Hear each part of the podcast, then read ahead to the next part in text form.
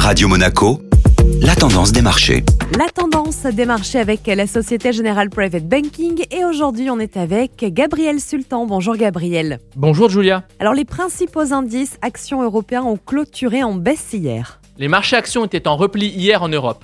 Le CAC 40 affichait une perte de 0,97% à la clôture, tandis que l'Eurostock 50 accusait le coup avec une baisse de 1,29% sur la journée. Ce repli a ainsi marqué un temps d'arrêt dans le rallye estival alors que les marchés actions s'envolaient depuis plusieurs jours. La saison des résultats touchant à son terme, les investisseurs se concentrent désormais sur les statistiques économiques. Même constat outre-Atlantique où le SP 500 perdait environ 1% à la clôture européenne, après une hausse de près de 19% depuis son plus bas du mois de juin. Ce petit regain de tension se ressentait aussi sur le marché obligataire. Le rendement des emprunts d'État américains à 10 ans est repassé au-dessus de 2,90% pour la première fois depuis un mois. Bonne journée à tous Société Générale Private Banking Monaco vous a présenté la tendance des marchés.